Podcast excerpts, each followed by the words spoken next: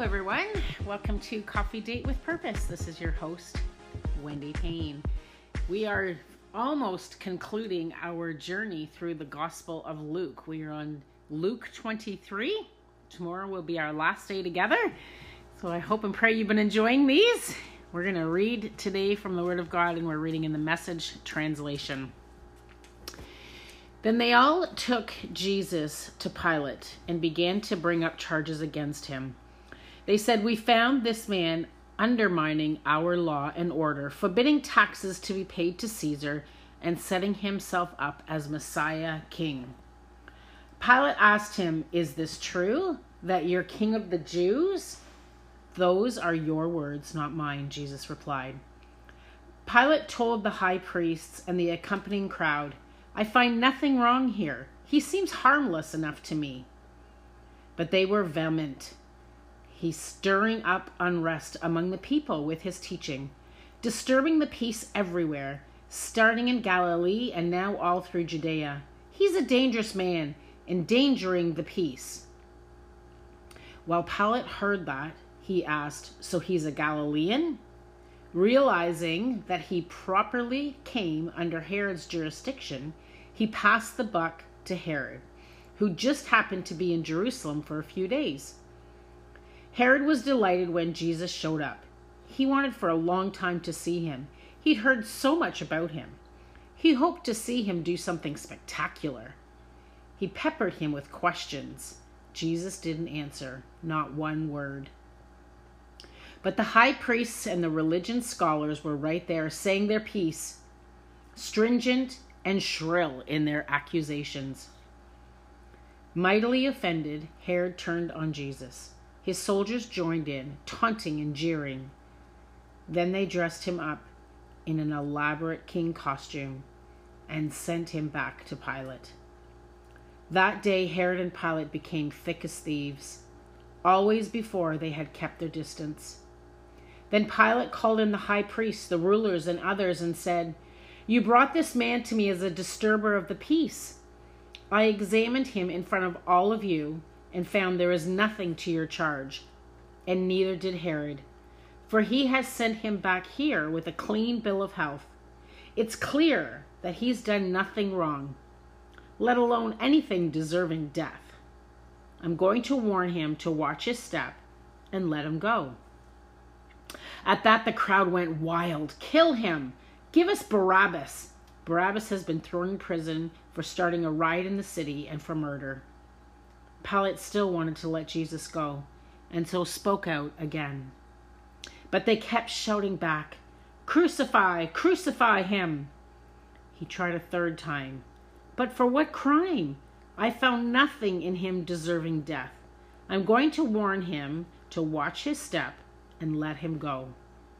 But they kept at it, a shouting mob, demanding that he be crucified and finally they shouted him down.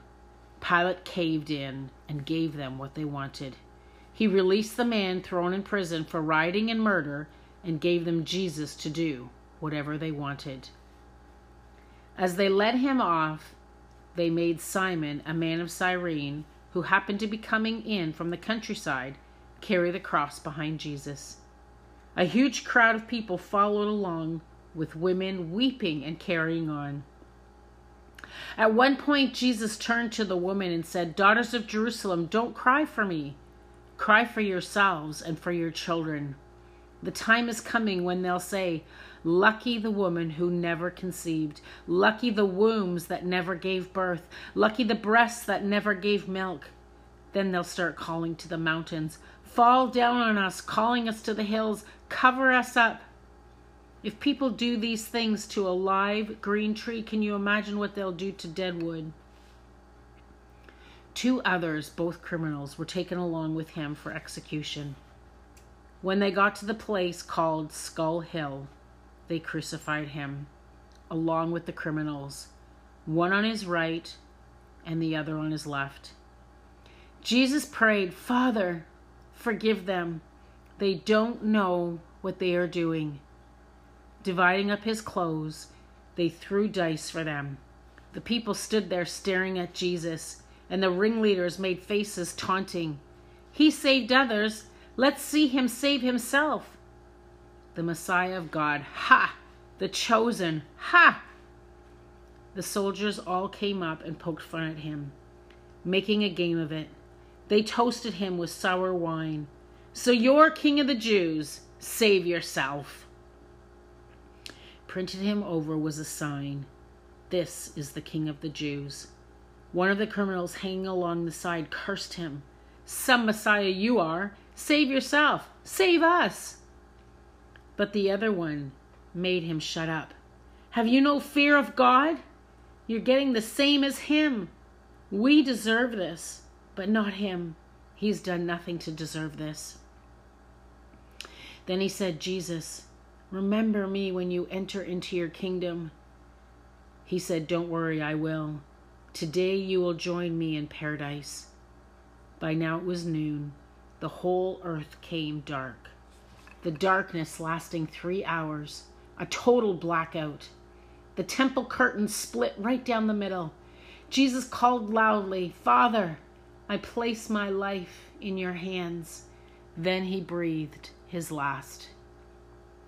When the captain was there, saw what happened, he honored God. This man was innocent a good man and innocent. All who had come around as spectators to watch the show, when they saw what actually happened, they were overcome with grief and headed home. Those who knew Jesus well, along with the women who had followed him from Galilee, stood at a respectful distance and kept vigil. There was a man by the name of Joseph, a member of the Jewish High Council a man of a good heart and good character. He had not gone along with his plans and actions of the council. His hometown was the Jewish village of Arimathea. He lived in alert expectation of the kingdom of God. He went to Pilate and asked for the body of Jesus. Taking him down, he wrapped him in a linen shroud and placed him in a tomb chiseled out of the rock, a tomb never yet used. It was the day before the Sabbath. The Sabbath was just about to begin. The women who had been companions of Jesus from Galilee followed along. They saw the tomb where Jesus' body was placed. Then they went back to prepare burial spices and perfumes. They rested quietly on the Sabbath, as commanded. Oh, Lord. As I'm reading these words, I struggle to even think of what to pray. When I think about the sacrifice that you gave for us, I become overwhelmed. How we never deserved any of that. We don't deserve your forgiveness. We don't deserve the sacrifice that you made for us. But you did it for us because you love us so much. May we never, ever take for granted the love that you have for us. May we never take for granted the forgiveness of sin that we can have because of the sacrifice that you made. Thank you, Lord, for your incredible and unconditional love. May our lives honor you in a way that shows your greatness, I pray. In Jesus' precious name, amen. Thank you, everyone, for joining. We'll see you tomorrow for our last reading. God bless.